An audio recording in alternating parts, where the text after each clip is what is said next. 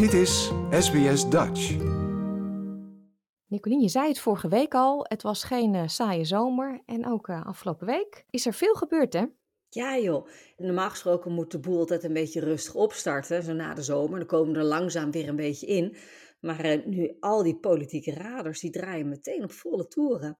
Dat heeft ook alles mee te maken dat die verkiezingen eraan komen.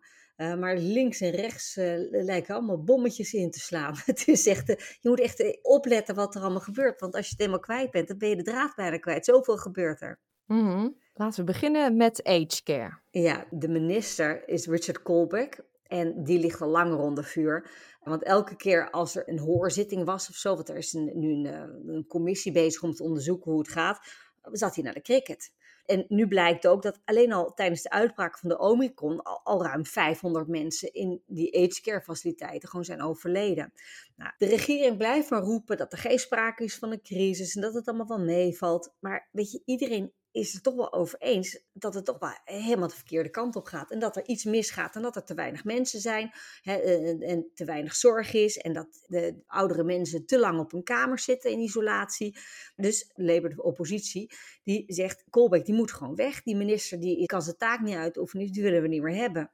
Maar ja, de liberalen die willen misschien wel van hem af, maar die gaan dat niet doen op verzoek van de Labours. Dus al willen ze van hem af, ze zullen hem nu niet uit de boot gaan gooien. Ze zullen het nog even afwachten.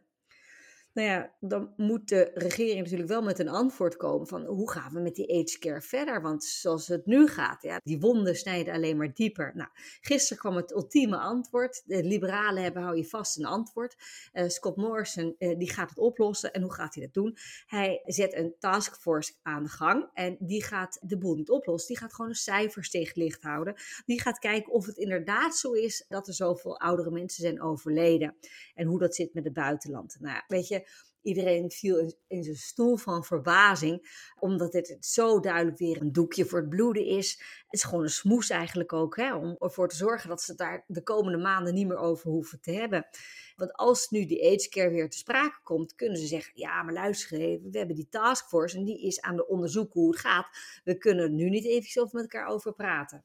Mm. Dus, het is wel... Hij zit het eigenlijk een beetje, hij doet iets, maar niet genoeg, duidelijk. Maar hij zit het ook een beetje op een laag pitje. Van... Ja, zodat hij in ieder geval de boel kan doorkomen totdat de verkiezingen geweest zijn. Oh, ja. Mm. Nou ja, daar is iedereen het wel over eens. Dus hoe de Labour, de oppositie, daar verder mee omgaat, dat zullen we de komende tijd wel zien.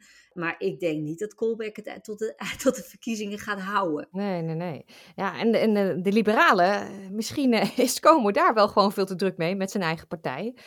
Daar gaat het lekker, hè? Ja, als je het over brandjes hebt, dan zijn die brandjes met name ook in New South Wales, in zijn eigen staat. Daar is ontzettend veel gedoe binnen de Liberal Party. En ja, zo vlak voor de verkiezingen kun je dat niet hebben. Want wat is er aan de hand? We hadden natuurlijk die uitgelekte sms'jes van Gladys Bereziklian, de oude premier, en een federale minister. Maar die is niet bij naam genoemd. En Gladys noemde Scott Morrison een vreselijke man. En die minister, die ging nog een schepje deed hij er bovenop. En die had dat het een psycho was, psychopaat was. Nou ja, niemand weet wie daar gelekt heeft. Ja, dat zal op een gegeven moment misschien wel boven water komen.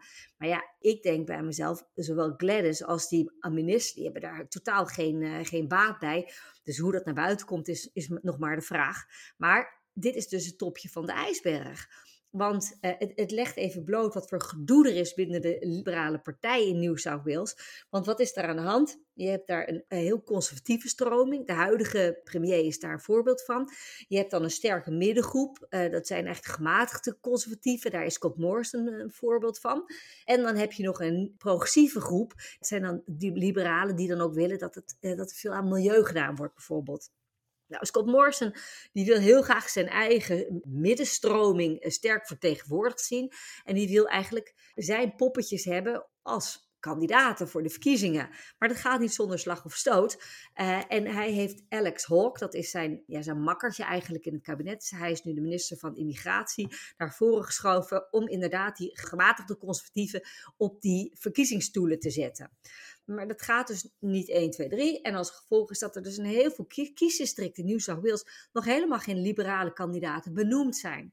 En de tijd begint nu toch wat te tikken. Er moeten wel kandidaten komen. En nou ja, daar is heel veel gemor en gedoe ook over. En we zijn er dus nog niet wat dat betreft. Mm-hmm. Nee. Ja, heerlijk hè, zo'n partij. Ja, ze moeten van partijen af.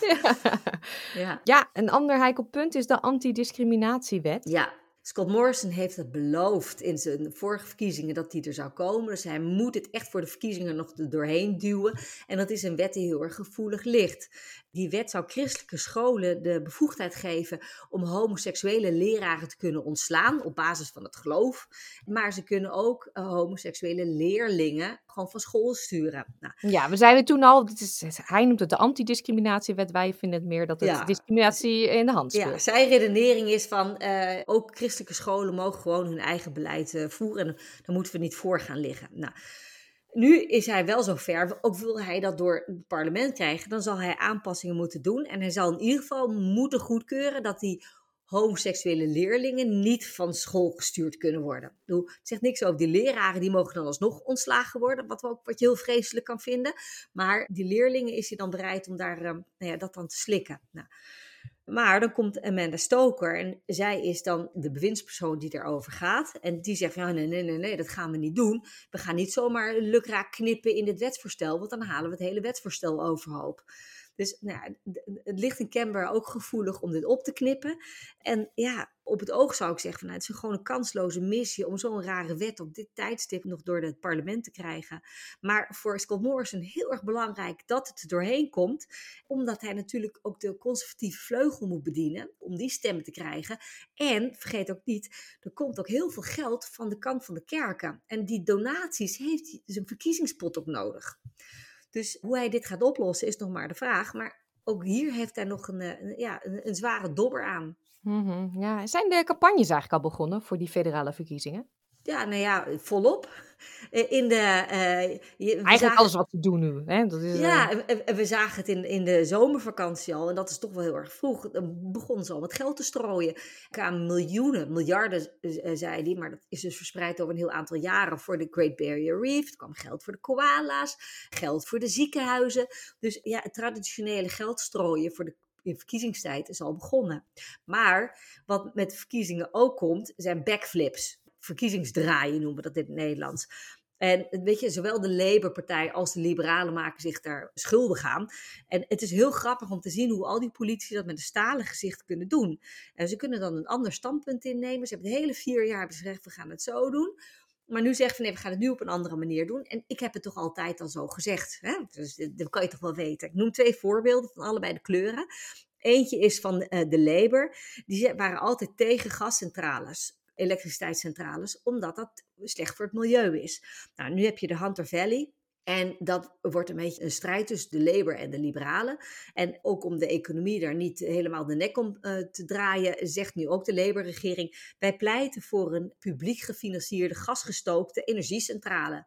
Nou, dat is iets waar ze zich altijd tegen geweerd hebben. En nu zeggen ze ook om kiezers te winnen, van, weet je, dat gaan we nu wel eventjes doen. Mm. Nou, ScoMo die maakt het ook bond. Die kwam ook met een hele opvallende.